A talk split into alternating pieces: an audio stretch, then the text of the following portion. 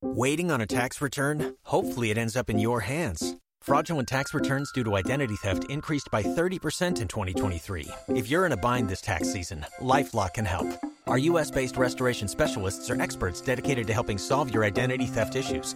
And all LifeLock plans are backed by the Million Dollar Protection Package. So we'll reimburse you up to the limits of your plan if you lose money due to identity theft. Help protect your information this tax season with LifeLock. Save up to 25% your first year at LifeLock.com slash aware. Warning the following podcast is not suitable for all audiences. We go into great detail with every case that we cover and do our best to bring viewers even deeper into the stories by utilizing disturbing audio and sound effects. Trigger warnings from the stories we cover may include violence, rape, murder, and offenses against children. This podcast is not for everyone. You have been warned. In the bottom corner of Missouri, there's a small town named Anderson with a population of less than 2,000 people. It's the kind of place where people are friendly with one another. And if you were to walk down Main Street, you'll probably run into a few familiar faces. It's also a place where people lend a helping hand. So on September 29, 2005, when 47 year old Dawn McCool learned that her father in law needed groceries, she offered to go with him Orly McCool was now in his 70s, and daily tasks weren't as easy as they used to be, so Dawn was happy to assist. The two would spend about an hour at the grocery store that afternoon, stocking up on everything he needed that week. And when they were finished, they loaded all of the bags into the back of his pickup truck and started the five mile drive back to his house. During it all, Dawn and Orly caught up with one another I'm sure they even shared a few laughs, completely unaware that their lives were just minutes away from ending. Once they got back to Orly's house, they both grabbed as many grocery bags as they could. That way, they wouldn't have to make multiple trips to and from the truck. Such a normal, habitual task that we all know very well. Loaded with arms full of plastic bags, Dawn made her way inside with Orly following close behind. But little did they know, a stranger was hiding within the home, waiting for them with a loaded 9mm Smith & Wesson. As Dawn and Orly made their way towards the kitchen, the stranger emerges and fires a shot directly into Orly's head. The stranger then turns his attention to Dawn, shooting her in the lower torso. The groceries scatter across the floor, and Dawn drops to the ground, writhing in pain. In the last seconds of her life, she watches as this stranger nears closer, firing multiple rounds into her body.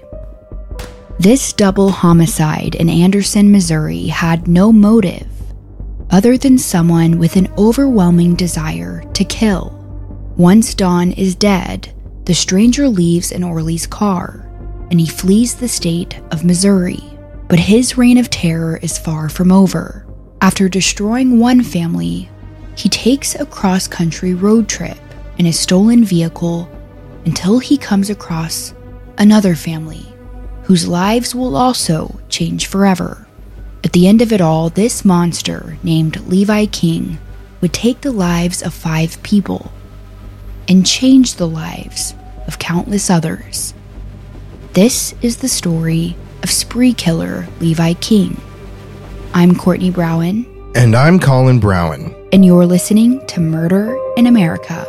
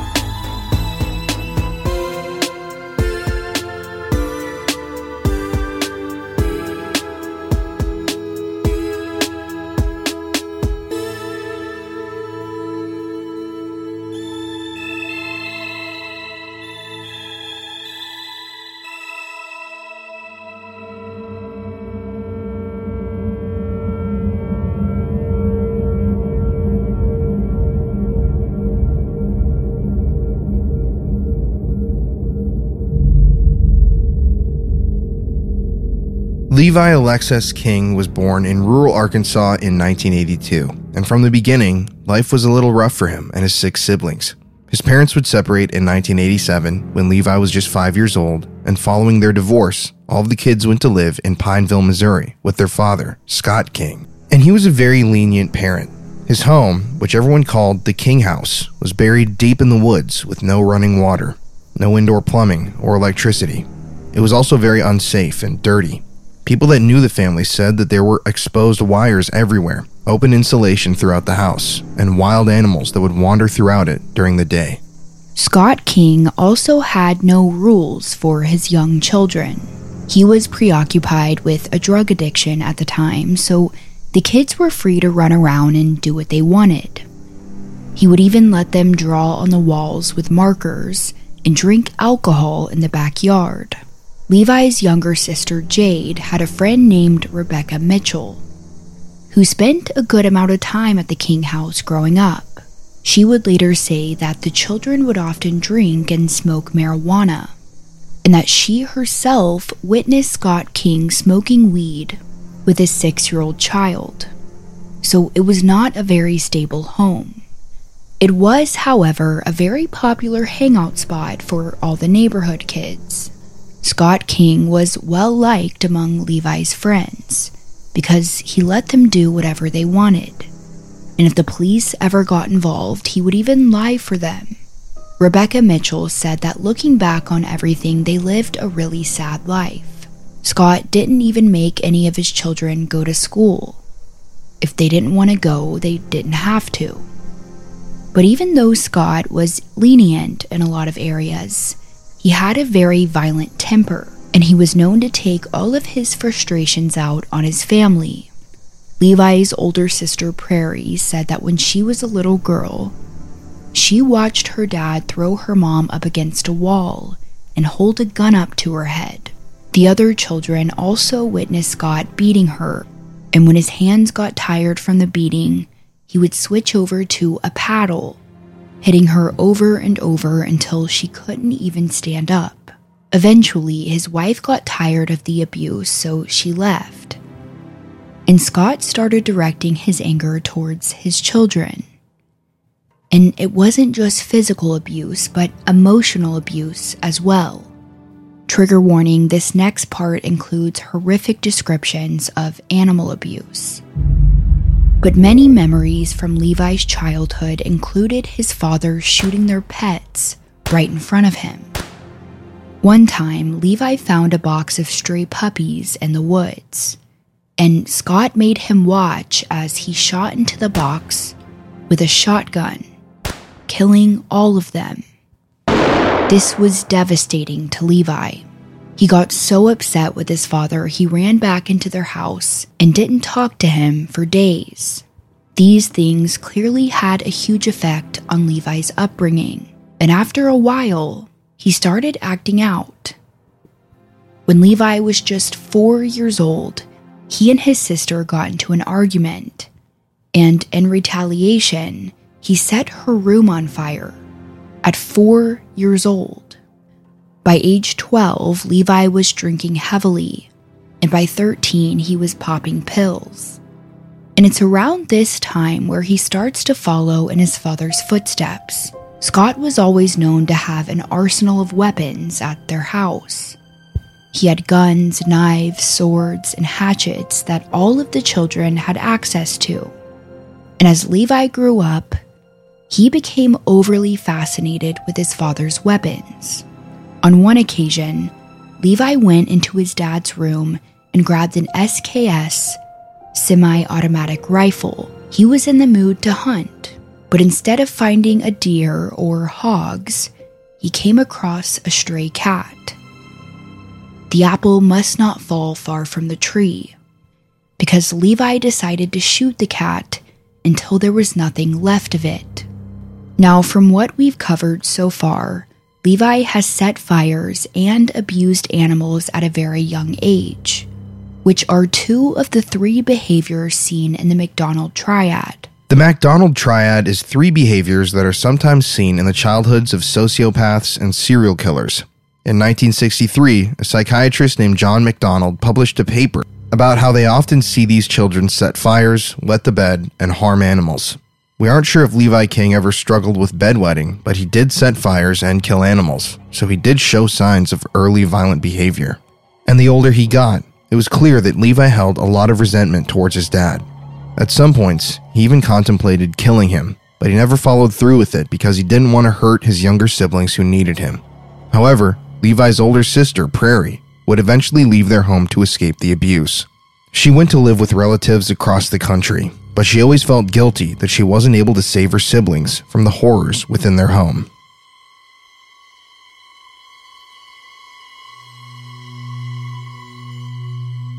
By the time Levi was 15 years old, he had dropped out of school. And by age 17, he was committed to a mental institution because of his excessive drug abuse. They evaluated him on October 24, 1999, and he told the doctors that he wanted a gun and a pen so he could leave a suicide note and kill himself. He also told them that he hears voices over the phone, voices that aren't actually there. When they asked him to elaborate on these voices, Levi said that he had been hearing them since he was 11 years old. It was also noted that he admittedly tried to kill himself on multiple occasions, and that he had a very bad drug problem. Following this, he would get diagnosed with bipolar disorder, depression, schizophrenia, and psychosis. But it's in the year 2002 when we really start to see Levi take a turn for the worse. That year, tragedy would strike the King household when Levi's younger brother was in an accident. His name was Spencer, and he was only 13 years old. One day, Spencer and his friend were hanging out at their house when his dad, Scott, gave them a gun to shoot around on the property. Spencer and his friend were playing with it in the backyard when all of a sudden the gun went off. Spencer's friend had accidentally shot him, and sadly, he would die from his injuries.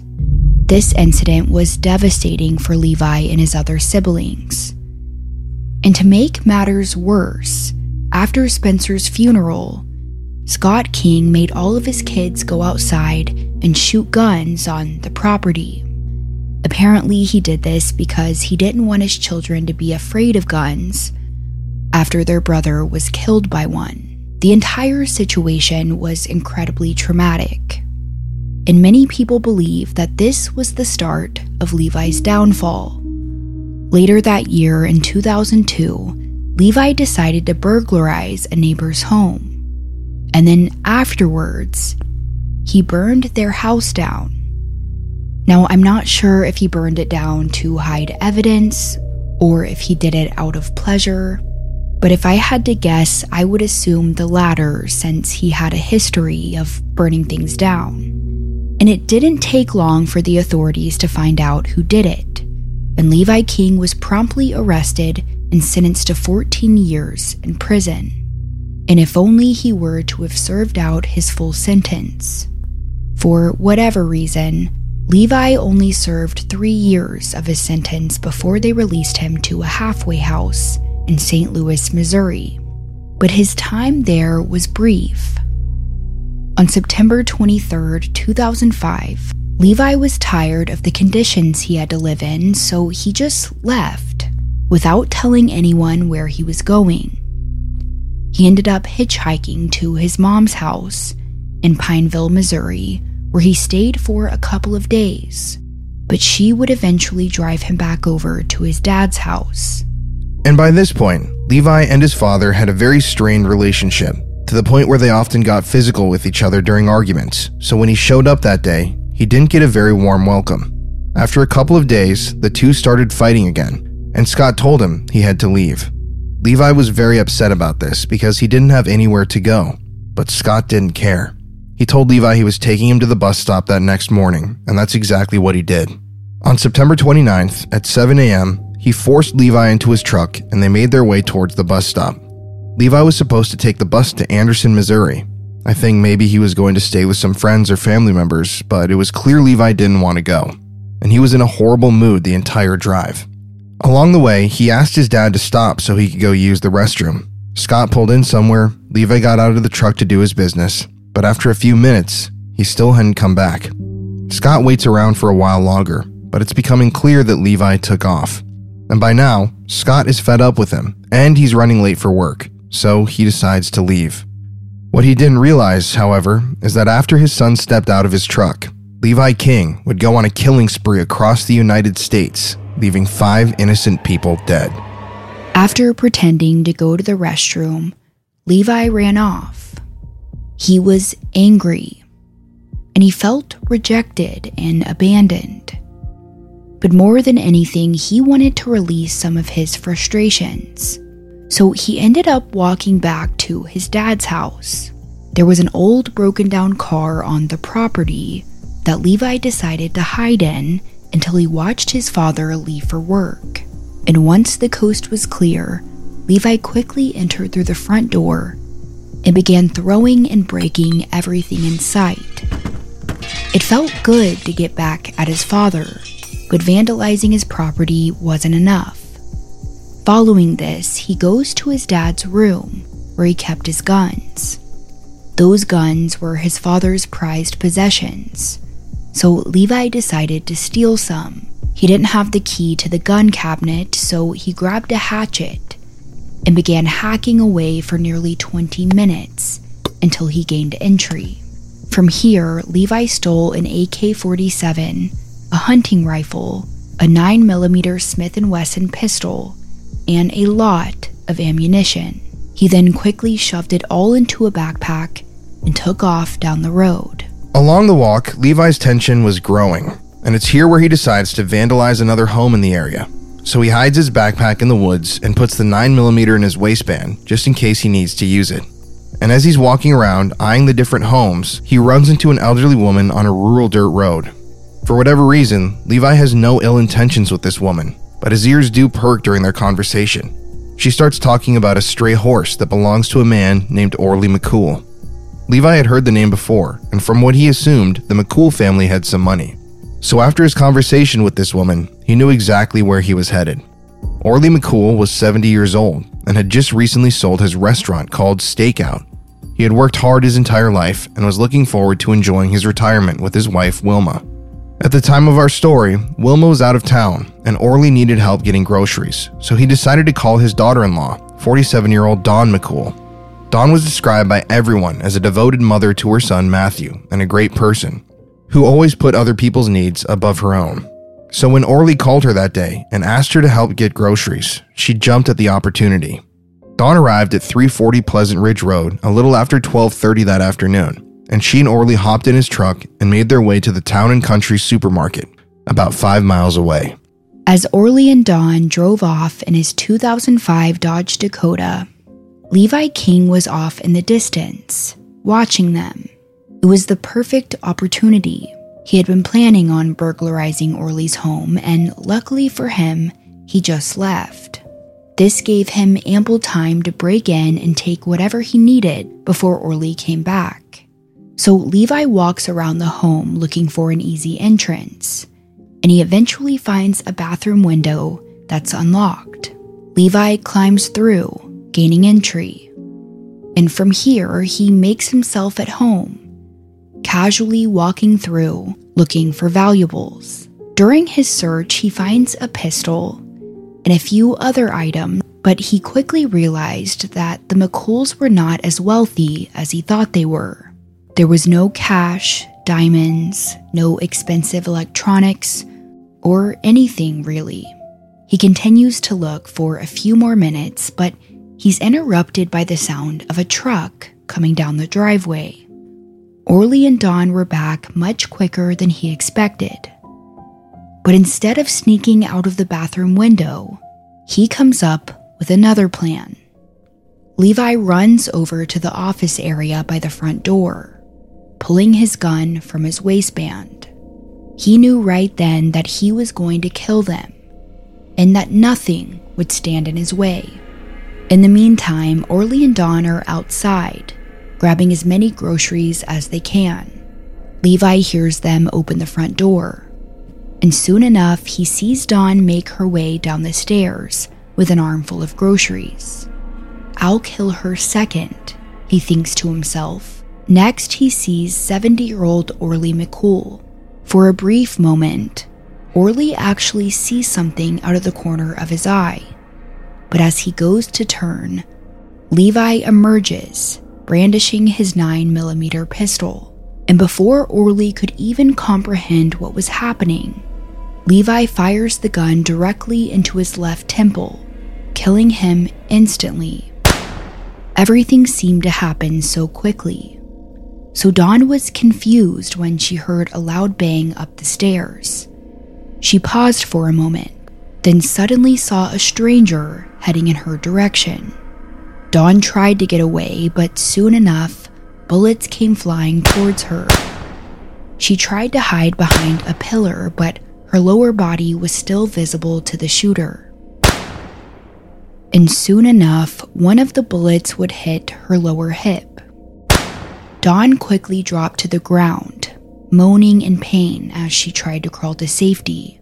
But Levi King was right behind her, and over the next few moments, he stood over her, firing multiple shots into her body.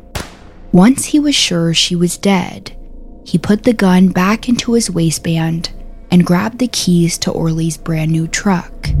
Since he didn't find any valuables there, the least he could do was have a vehicle to drive around in.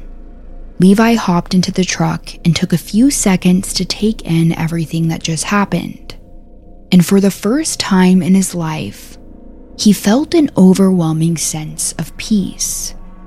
It was euphoric and all of the struggles and worries he had been facing, they didn't matter in that moment. It was the release he had been searching for all of his life. He would later say in an interview with A&E, I don't know how to describe the exact feeling, but it was as close as I've ever known to peace. Everything had just ceased. All the anger and the fear from the years prior to that was just washed away in that instant. As Levi King drove down Orly McCool's driveway and took off down the road, the town of Anderson, Missouri had no idea that one of its worst crimes yet had just taken place. And Levi wants to get as far away as possible before someone makes the gruesome discovery. So from here, he goes back to the woods to grab the rest of his weapons and then skips town in the stolen truck with no idea where he was heading next. And he didn't care where he was going either. He was just driving around, soaking up the euphoria he felt from his first kill. Levi ended up driving for hours down the freeway going south, he went all the way through Oklahoma and eventually crossed the state line into Texas. It was dark out, and after 13 hours of driving, the seriousness of his crimes really started to set in. He was no longer feeling that release. Instead, he was overcome with anxiety. So his solution was to kill again. On the hunt for another victim, Levi decided to exit Highway 70 and drive down the desolate Texas roads. He passed a few houses along the way, but for whatever reason, they just didn't feel right. So he kept driving. By now, it was 3:48 a.m. And part of him was a little tired after a long day, so he pulled off on the side of the road to try and get some sleep. He tossed and turned for a few minutes, but he couldn't get comfortable. So he started the truck again and continued on down the road. At around 4 a.m., he drove through the small town of Pampa, Texas. There wasn't much around, just miles and miles of green fields. But then he spots an isolated farmhouse up ahead. And right then, he knew that he was going to kill whoever was inside. The home was about 200 yards off the highway and surrounded by trees. It was far enough away that no one would ever be able to hear their screams. So Levi makes a U turn, turns his headlights off, and carefully makes his way down their driveway. Once he was close enough, he gets out of his truck dressed in all black and he grabs his father's AK 47. He then approaches the back door of the house and immediately starts to kick it in. Unfortunately, he was able to gain entry pretty easily, giving the people inside no time to call for help. Once in the home, Levi notices a bedroom to his left. It was the main bedroom of the house where 31 year old Brian Conrad and his pregnant 36 year old wife Michelle were in bed. They woke up to the sounds of an intruder, but it all happened so fast they couldn't do anything. And before they knew it, a stranger was standing in the doorway with an AK 47. Michelle let out a loud scream that was quickly interrupted when six bullets entered her body. Next, Levi turned his attention towards Brian and shot him three times. Also in the main bedroom was the family's dog, Molly, who was shot twice. From here, Levi moves through the other rooms of the home.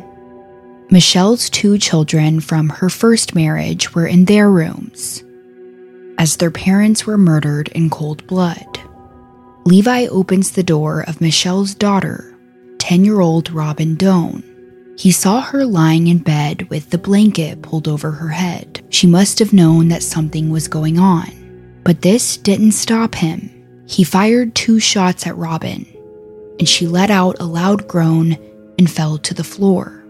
Satisfied, Levi moved on to the next room, where 14 year old Zach was sleeping. For whatever reason, Levi decided to turn on the lights to Zach's bedroom before firing off his AK 47. Zach would get shot three times, but he didn't die right away. The 14 year old let out some agonizing groans, and then he went completely silent. From here, Levi casually walked through the home, going through their belongings and looking at photographs of the family he just murdered. He even noted that they looked like good people, a stable family, something he wasn't used to. Levi also couldn't help but notice that these murders felt off. The first two murders of Orly and Dawn gave him the rush of a lifetime. But for whatever reason, after killing these four people, he felt nothing. There was no release, no sense of euphoria, just emptiness. Now, at this point, the sun was beginning to rise, and Levi knew he needed to leave before daylight. He couldn't risk anyone seeing him out there. So he grabbed some food from their pantry, got back in the stolen Dodge, and made his way down Highway 70. Like before, Levi had no idea of where he was headed but part of him wanted to flee the country and head to Mexico before his crimes caught up with him. So that's exactly what he did. As Levi made his way to Mexico, Orly and Dawn McCool's family was growing worried after not hearing from them. Orly's nephew, Alan Sink, had been calling the two, but neither of them were answering. So Alan calls Dawn's son, Matthew, but he hadn't heard from them either. And this was strange because Orly and Dawn always kept in touch with their family. Over the next few hours, both Matthew and Alan continue to call Dawn and Orly's phones. But with no answer, Alan decides to drive over to Orly's home and check on them. As he pulls up to the house, he noticed Orly's car wasn't there. It was also eerily quiet, and there was no movement in the home. So Alan cautiously opens the front door, which was unlocked. He wasn't quite sure what he would find inside, but he definitely never expected what was ahead. There, on the ground, was Orly in a pool of his own blood, surrounded by bags of groceries. I'm sure at first he figured it was a horrible accident, but then he saw a bullet casing on the ground next to his body, which told him he had been murdered. Alan then stepped over Orly's body and looked down the staircase where he saw Dawn. She too was dead in a pool of blood. Alan got out of the house as quickly as he could so he could call the police. And minutes later, he sees Matthew, Dawn's son, pulling up to the house. Alan had to give him the horrific news that his mom and grandpa had been murdered. The first responding officer was Deputy Sheriff Don Ruby, and as he entered the house to investigate the scene, he noticed that the bullet casing next to Orly's body was a Russian bullet, which was strange because they apparently didn't have a lot of those in the area. Downstairs, authorities found Dawn with her purse still on her shoulder. Inside of it, they found a receipt from the Town and Country supermarket, time-stamped at 1:53 p.m. Thursday, September 29, 2005. Given that Orley lived only 5 miles from the supermarket, they determined that the time of death was around 2 p.m. that day. But other than the shell casings found at the scene, they really didn't have a lot of evidence to work with. And like any investigation, I'm sure they started by looking at the people closest to them, like Matthew and Alan. After all, we know that most murders are committed by people close to the victim. A stranger coming into the home and killing two random people is just not very likely.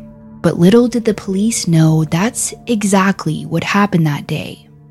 Now, Anderson, Missouri is a small town, so investigators started interviewing potential witnesses. And they did run into a local resident named Shane Walters. He told the police that he saw a young white male walking down a road near Orley's house on the day of the murders. He said he had never seen the man before, but he looked just like another local named Scott King. And as soon as he said this, one of the investigating officers' eyes widened. As he said, I just took a burglar report from the night before from Scott King. Just lives down the road. This was their first big break. As it turns out, a few hours after the murder of Orley and Dawn on September 29th, Scott King had called the McDonald County Sheriff's Office to report a burglary at his house. When he got home from work that day, he saw that his place was trashed and that a number of his guns had been stolen. At the time, Scott also told the police that he believed his son Levi was the person responsible. Scott told the officers all about the big fight they had that day, taking him to the bus stop, and how Levi disappeared after going to use the restroom. So the cops were already on the lookout for Levi after Scott reported this. But after learning he was seen near a murder scene, they really wanted to find him now. They figured he likely used one of his father's guns to commit the murder. A few officers would go by Scott King's house that night, and Scott directed them to an area where the kids were known to shoot guns. The police looked around for a while, and there, on the ground of Scott's property, were those same Russian bullet casings. The officers took them and sent them to the crime lab for a ballistics comparison. And 24 hours later, they learned that it was a match to the casings at the McCool residence. Finally, they knew who their suspect was someone that they were very familiar with. Levi King's arrest in 2002 was big news in McDonald County. It's not often people burglarize and burn down homes. And now they were issuing a warrant for a double homicide. Investigators also put out a nationwide be on the lookout for Orley's 2005 Dodge Dakota. But finding Levi wouldn't be easy. No one knew where he was and they definitely didn't know about the other homicides in Pampa, Texas. And while all of this was going down in Missouri, Levi had successfully crossed the border into Juarez, Mexico. He figured that if he was out of the United States, he would never have to pay for what he did. Of course, he would have to lay low because of extradition laws, but it would be a lot easier to hide out there than in the States. But he made a crucial mistake. As he was driving around, he wasn't paying attention and he accidentally took a right turn onto a highway and that very highway led him right back into the US.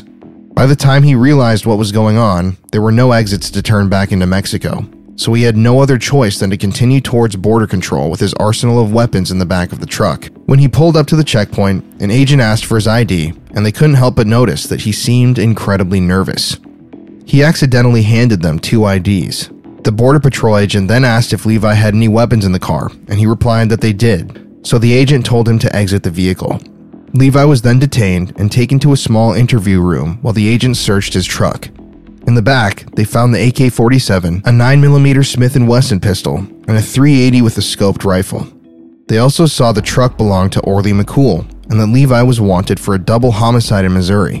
When the agents confronted him with this information, Levi barely showed any emotion. He knew it was all over for him, but it almost seemed like he didn't even care. From here, Levi King was handed over to the authorities in El Paso, Texas, where he spent 40 minutes telling the officers all about how he broke into his dad's house, stole his guns, and murdered two random strangers. When they asked him about his motive, why he did all this, He didn't even really have an answer. Here's a portion of that confession.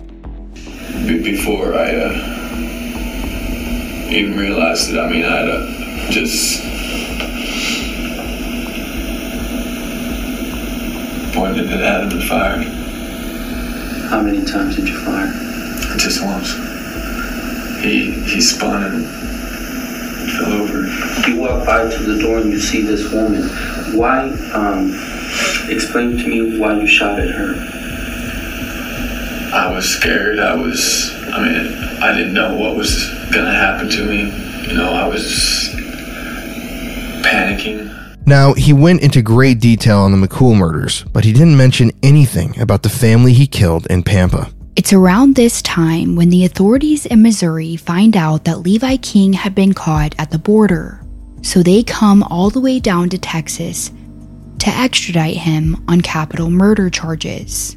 But along the trip back, Levi gets really chatty with some of the officers. He even goes into detail on how he could still smell the blood and gunpowder from the McCool murders, and how that smell was better than any drug he had ever taken.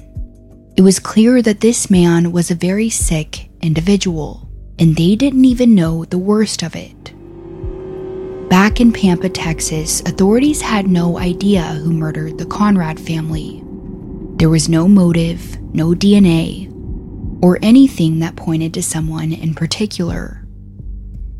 And that's because their suspect was randomly driving through town and decided to target them. Now, back when Levi was dealing with border control, he did hand them Brian Conrad's ID, but for whatever reason, no one ever made the connection.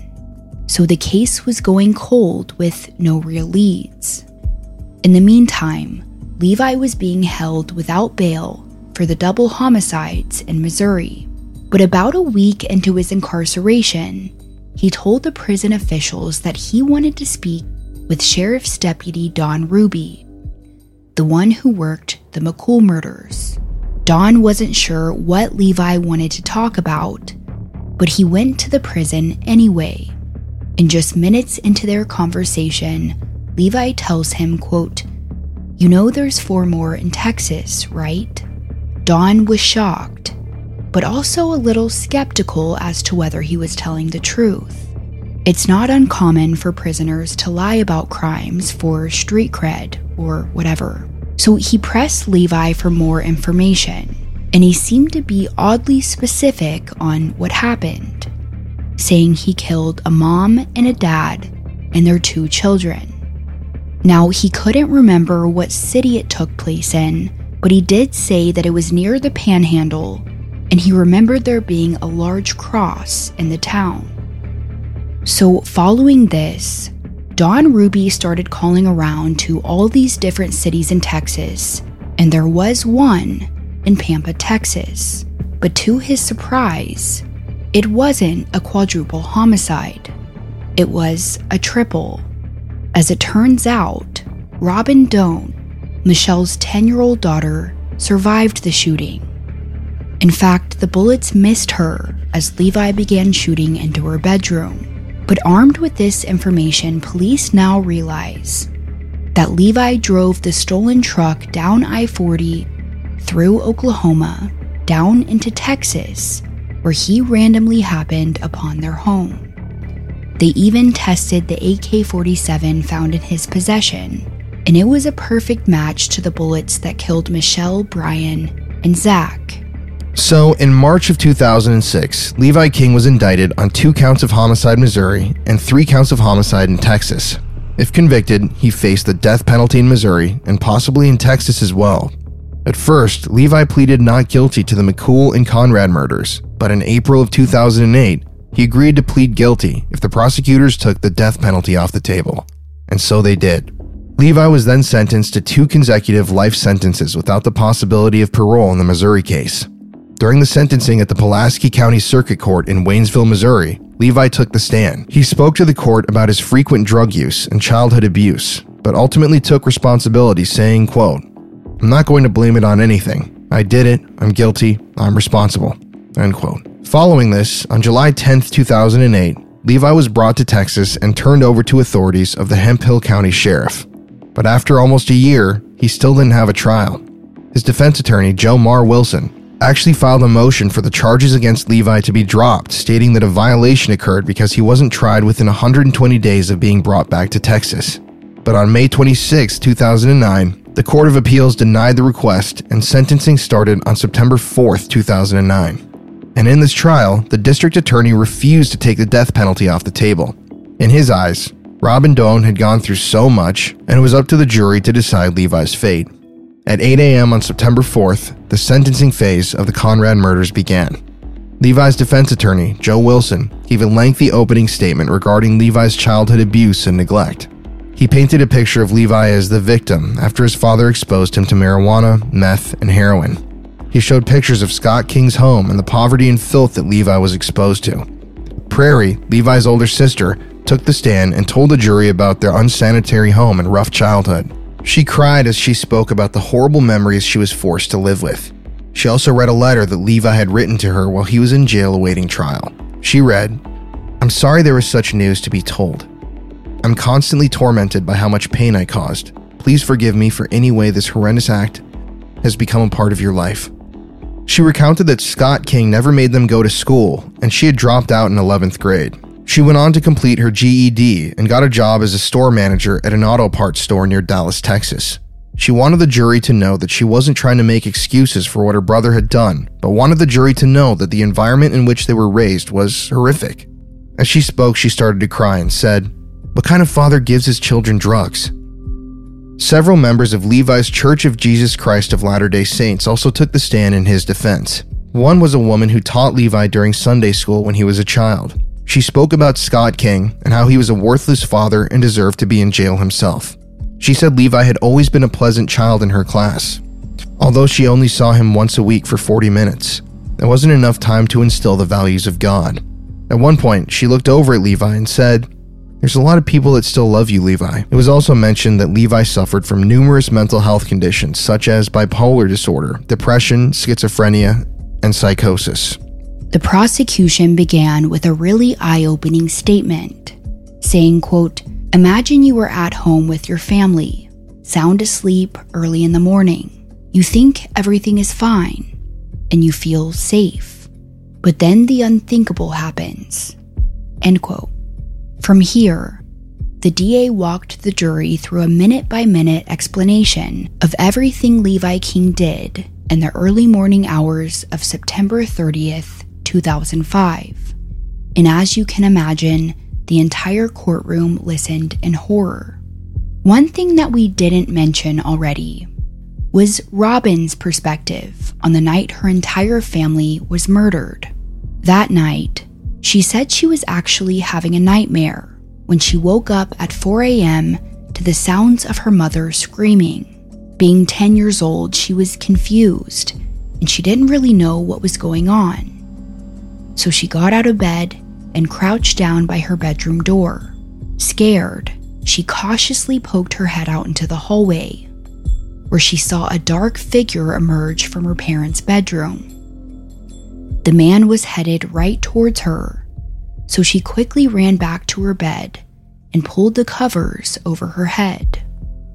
It was at this time when Levi pushed her bedroom door open. He saw Robin's silhouette lying on her bed and fired two shots in her direction.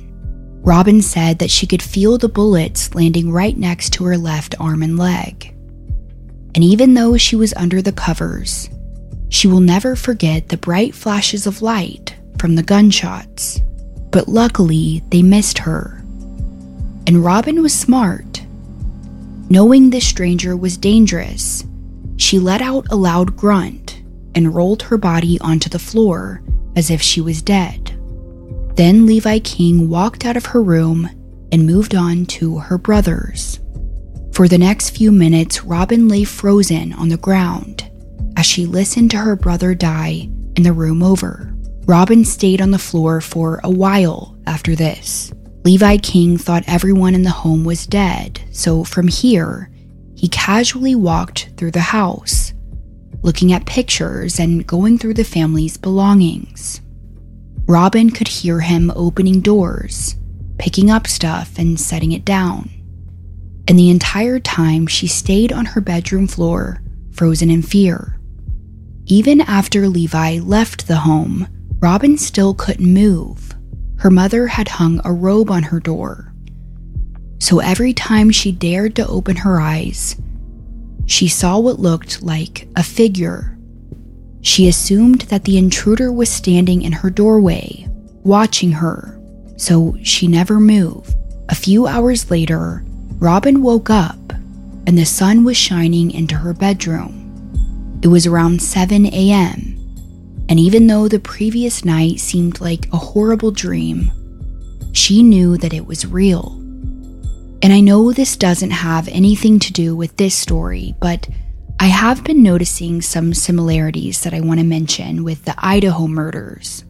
I have been nonstop looking into that case where four college students were murdered in their off campus apartment allegedly by a man named Bryan Kohberger. Now, in this story, one of the roommates heard the murders happening right outside of her bedroom door, and she even saw the intruder walking around afterwards. So that's very similar to this situation with Robin. But that roommate got a lot of hate for waiting until the next morning to alert the police. And I think this story just goes to show that sometimes when something so traumatic happens, our brains go into this self preservation mode. And sometimes locking yourself in your bedroom is better than seeing the reality of what happened outside of it. And that's exactly what happened here. Scared for her life, Robin stayed on her bedroom floor until her body had given in to exhaustion and she fell asleep. But that next morning, as she woke up, she noticed her home was eerily quiet, and she knew she had to face her reality. As Robin exited her bedroom, she didn't want to see the carnage. So instead of going room to room, she immediately grabbed their house phone and ran outside to call 911. Here is that phone call. Sheriff's Office, 911. Ma'am, Uh-huh. there was a shootout in my house. Um, I don't know who's alive in my house, and I'm scared. Where are you at? Um, 7142 Highway 70. It's about 13.3 miles out from the bowling alley. What's your name? Robin Doe, my parents are Michelle Conrad and Br- Brian Conrad. I'm scared after this, and I don't know what Robin to do. Jones? Yes, ma'am. Brian Conrad. My mom is alive. Okay, I'll stay on with you. I've got the ambulance and the fire department to come and okay? Thank you so much. They're coming. You don't see any other vehicles or strange people around your home or No. anything? No, ma'am. You didn't see a car drive off of any kind? No, ma'am. You just heard the shots fired? And I heard I saw the lights on in the kitchen, so I'm assuming they stole some stuff. Okay, okay. I can't believe Okay, it. okay. Okay. And all I want right now is my blanket and my pillow. I'm scared. I know you are. I'm scared. I I'm know. cold. I know. Stay right there. Okay, you see? I hear more sirens. Yes, they're coming. I'm sending. I've got the ambulance and the fire coming for you. Okay. I want my mom. I know you do. I know. there? Yeah, I see another police car. Okay. That's Dennis. That's Dennis Elliott. That's going to be there with you. Okay. Okay. Robin waited outside for 20 minutes for the police to arrive. And at 7:24 a.m., a flow of police cars pulled up to her home to find her sitting on the tailgate of her stepfather's truck. She was clearly distraught, wearing purple pajamas with polar bears on them and white Nike socks.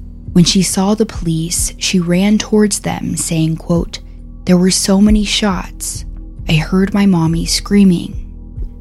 Texas State Trooper Chad Brooks hugged Robin and he put her in his patrol car to keep her safe while other responding officers secured the scene.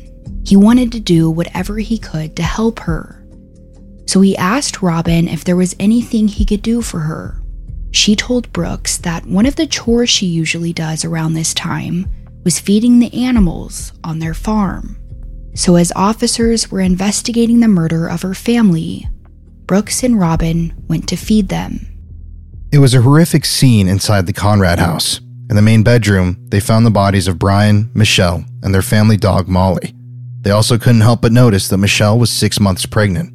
When they went to 14 year old Zach's bedroom, it looked as if he had been shot in his sleep and never knew what horrors were in the house that night. It was also apparent that the person responsible for the Conrad home murders broke in through a back door and began shooting immediately. The officers would later ask Robin how many shots she heard that night, and she said 15, which was accurate. Officers found 15 bullet casings. They also found shoe prints and tire tracks in the driveway, but no DNA evidence. But they also said it was strange because the home seemed eerily normal. The coffee pot in the kitchen was timed to start brewing in the morning. Most items weren't out of place. The home was clean and orderly, and there didn't seem to be any valuables taken. So, for a while, the officers were stumped as to who could have harmed this family. It clearly wasn't a robbery because nothing was taken, so it almost looked like these murders were personal. But Brian was known throughout town for his upbeat personality and willingness to help anyone who needed it. He and his wife Michelle liked to organize barbecues with their Farm Bureau friends. She had recently quit her job in June as a secretary at the Farm Bureau to prepare for the arrival of their new baby. They were good people who didn't have any enemies. Some people theorized that it was a hit in retaliation for Brian Conrad reporting theft on his farm after ammonia was stolen. Brian ran a large farm and used ammonia for fertilizer. However, ammonia is also an ingredient used to make methamphetamine. According to a local news report, the manufacturing and trafficking of meth was a current problem in the Texas panhandle in 2005. So at the time, all of these rumors were spreading around Pampa as to who could have harmed the Conrad family. But the most accurate information they had was from the only surviving family member, Robin Doan. Following the murders, Robin was taken by police to a child advocacy center called The Bridge, where a therapist interviewed her about what took place in the house during the early morning hours of September 30th. The young girl was taken to a room equipped with a microphone and camera and asked a series of questions. Do you know why you are here today? To talk about what happened this morning. I have a question. Do I really have to talk about what happened this morning again? Because I've told people and told people, and it just crushes me every time I say it. I can't really talk about that again. Okay. I really don't want to go to sleep anymore. It makes me to where I'm too scared. I really don't want to go to sleep, okay? Did you hear anybody say anything? Could you hear anybody talking? Nobody talked. What do you remember? Can you describe what he looked like? I don't know this for sure, but I thought I saw white eyes, a white face, but I can't talk about it. It's too heartbreaking. Authorities couldn't help but draw a parallel to the Conrad execution and a murder that occurred back in 1959 in Holcomb, Texas. On November 15, 1959, Herbert Clutter, his wife Bonnie, and their two children, Kenyon and Nancy, were brutally murdered in their isolated farmhouse after two ex prisoners heard the Clutters had a large stash of money in a safe. The murders would go on to inspire Truman Capote's famous novel, In Cold Blood, and we actually previously covered those murders on our show. The episode is way back in our library if you want to go listen to it. After hearing from another prisoner while they were in jail that the Clutters were wealthy, the two men, Richard Eugene Hickok and Perry Edward Smith, drew up a plan after their release to rob the house. But things didn't go as planned when it was discovered that there was no safe and no money. Instead of leaving the Clutter house, the two men decided to execute the family in cold blood. According to a police officer that worked the case, he couldn't help but think of the high profile Clutter murders from the 1950s. In an interview with a local newspaper, he said, quote, It's the first thing I thought of the next day. These were just normal, good people who, by being at home, ended up being in the wrong place. End quote. And sadly, these cases were eerily similar. These were good people who were in the wrong place at the wrong time. Their home just happened to be along the very road Levi King was driving on that night. And out of all the places he could have chosen, he picked them. And the craziest part is no one would have ever known who did it if Levi wouldn't have confessed. After the murders, Robin had to try to adjust to her new life. She ended up moving in with her dad, who lived right outside of Pampa. But everywhere she went, people kind of treated her like a spectacle. After all, this was the biggest crime the town of Pampa had ever seen. So when she went places, everyone would stare at her. She often found herself hunkering down in her dad's truck, trying to avoid the staring. She would later tell the Texas Monthly I stayed out of school for a couple months, and when I went back, other kids didn't know what to say to me. I sort of felt like a freak. But throughout the years, Robin learned how to cope with this new life. And by the time the trial started, she was grown up, now 14 years old. But now she had to relive that horrible night. Trials are never easy for victims to sit through. When it was time to bring forward witnesses, DA Switzer brought in the dispatcher who spoke with 10 year old Robin the morning of the murders. Robin's 911 call was played for the jury as Levi sat at the defense table and stared straight ahead, showing no emotion. The call was hard to listen to for surviving family members of the Conrads. Some cried, and others were so emotional they had to leave the courtroom. The prosecution also brought forward many Gray County police officers that responded to the scene, but the most harrowing testimony of all was from Robin herself, the sole survivor of the murders. Before the trial, DA Switzer had regularly visited Robin, partly because she was going to be the star witness at Levi's trial. Switzer said that she tried to get Robin to speak with a therapist, but she wasn't ready to talk with anyone just yet. Robin was still so traumatized by everything that happened. Switzer would later tell the Texas Monthly, quote, Robin was the kind of child who put on a very brave face in front of other people. She would say, I can handle this. I'm strong. And I'd say, Robin, I know you're brave, honey. It's gotta be tearing you up. And she'd say, I'm fine. Let's talk about something else. End quote. Closer to the trial, a therapist even told Robin that she didn't have to testify if she didn't want to. They were pretty confident they would get a conviction without her testimony. But by that point, Robin was ready to talk. The thought of confronting her family's killer was scary, but she knew it was something she had to do. In an interview with 48 Hours, she would say, quote, I tried to avoid looking at Levi King as long as I possibly could. And finally, I couldn't resist the urge anymore. Because I wanted to see who had actually done this, and so I looked at him. And the stare that I got back was the worst feeling of my entire life. He is very cold. He is very blank. And essentially, it just felt like he was staring a hole right through me. End quote.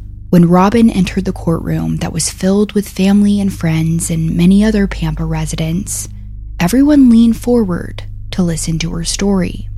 Nobody knew what she was going to say, but Robin walked the jury through the early morning hours of September 30th, giving a graphic depiction of what she remembered. D.A. Switzer asked Robin if she missed her mother, and she responded that she wished her mother had been around for important milestones, such as her eighth grade dance or her first year of high school. Robin then looked over at Levi, and she said that her mother's screams would haunt her for the rest of her life. She also said that sometimes it was scary for her to fall asleep.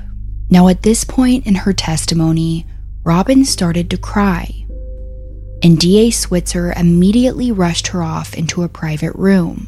She would later say that this was the first time Robin had let out her grief after years of trying to remain strong. No one in the courtroom thought that Robin would come back, but to their surprise, she did. She told DA Switzer that she had one last thing to say. When Robin sat down, she looked directly at Levi King, and she told him that she forgave him for his actions. She also said that she hoped when it was time to face God, he would ask for forgiveness too. Levi kept his head down and didn't make eye contact. In an interview with the Texas Monthly, Robin said, quote, I don't know why I said what I said. Maybe I just wanted him to know that I wasn't going to let my life be ruined by him. That I wasn't going to let him take away the best of me. I wanted him to know that my life was still going to turn out good, no matter what awful things he had done to me and my family. End quote. After Robin's testimony, DA Switzer presented multiple crime scene photos and videos that were very hard to look at. They were gruesome and really depicted the graphic nature of the killings. Many family members had to close their eyes, especially when close up pictures of the victims were shown. At the end of the presentation, DA Switzer had shown over 100 crime scene photos. And finally, after a week of testimony, the jury was released to decide the fate of Levi King. They deliberated for seven hours and returned with the verdict of life without parole. During the discussion, one member of the jury had voted for life without parole, and the remaining 11 voted for the death penalty. But without a unanimous vote, Levi King was sentenced to three consecutive life sentences without the possibility of parole for the murders of Brian, Michelle, and Zach. Many people were hoping for the death penalty, including DA Lynn Switzer. Robin would later say of the verdict the look on Lynn's face that almost looked like that she had failed us. But she really didn't. Lynn Switzer fought for my family, and that's something that I will never be able to thank her enough. And all the law enforcement that was involved and sat on the stand. Either way, ultimately I had still won and my family had still won. And Levi King would soon be extradited back to Missouri to serve that sentence. So I was fine with him being in Missouri because Texas is my state. I don't want you back in my state. You've already done your damage here. Following this, Levi King was extradited back to Missouri, where he is currently serving his sentence at Eastern Reception Diagnostic and Correctional Center. And another horrific part of the story is that still, to this day, Levi King feels no remorse for his actions. He would later say in an interview with A&E, I can honestly say that even during the trial, I really didn't care about anyone else that I hurt. Or of course before the trial. And I still don't.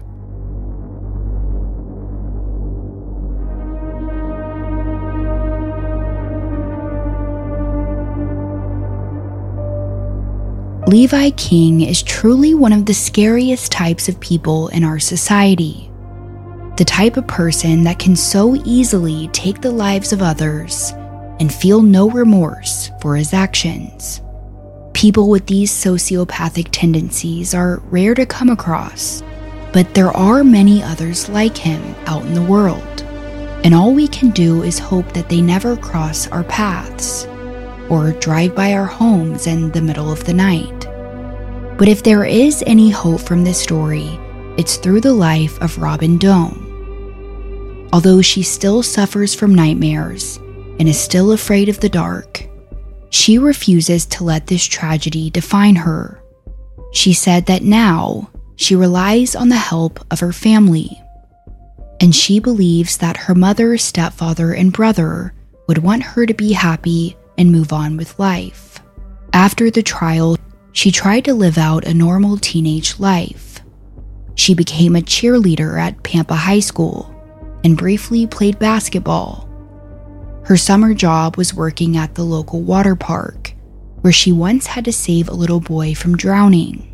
After high school graduation in 2013, a group of police officers who had worked on the case raised $10,000 for her to attend a junior college, and she hopes that one day she will study nursing and help those in need. Today, she still can't understand why Levi King decided to pick her family out of everyone else. She also doesn't know why she was spared, saying, quote, I could honestly not tell you why I was left, why I was the only one that survived. I couldn't tell you. Whether it be I'm able to tell people that there's nothing you can't get through. Maybe if I get married one day and have kids, if it's to help my kids get through life or to help other people in the world. I don't know what my purpose is, but it's gonna be great when it comes. End quote.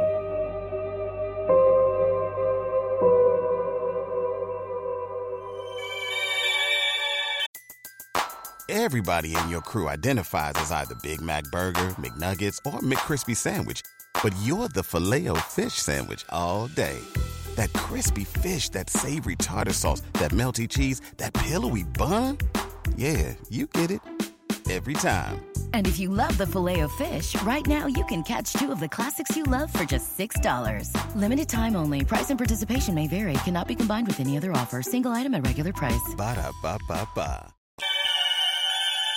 Hey, everybody, it's Colin here. Thank you again for joining us for this week's episode of Murder in America. We are both so sorry. Stuff has been so hectic lately. Um, if you didn't know, we just moved all the way from Philadelphia to Houston, Texas. So this this last couple of weeks has been absolutely crazy for us. But thank you all for sticking right by our signs. And we have some of the best episodes in the history of our show coming up in the new in the recent or the near future, I should say.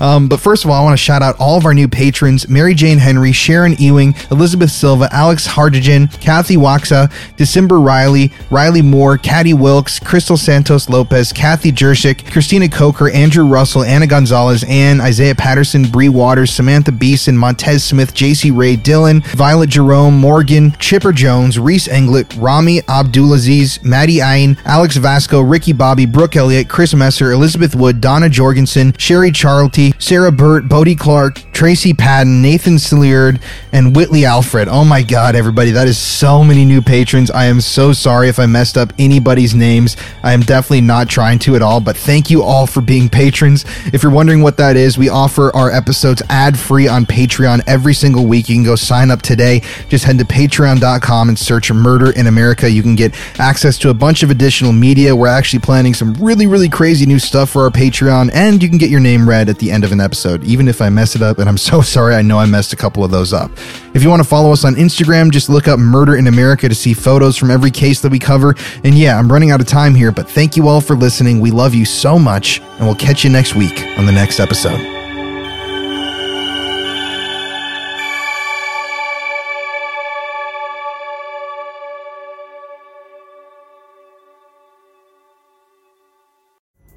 Pulling up to Mickey D's just for drinks?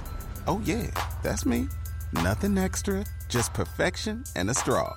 Coming in hot for the coldest cups on the block. Because there are drinks, then there are drinks from McDonald's. Mix things up with any size lemonade or sweet tea for $1.49. Perfect with our classic fries. Price and participation may vary, cannot be combined with any other offer. Ba da ba ba ba.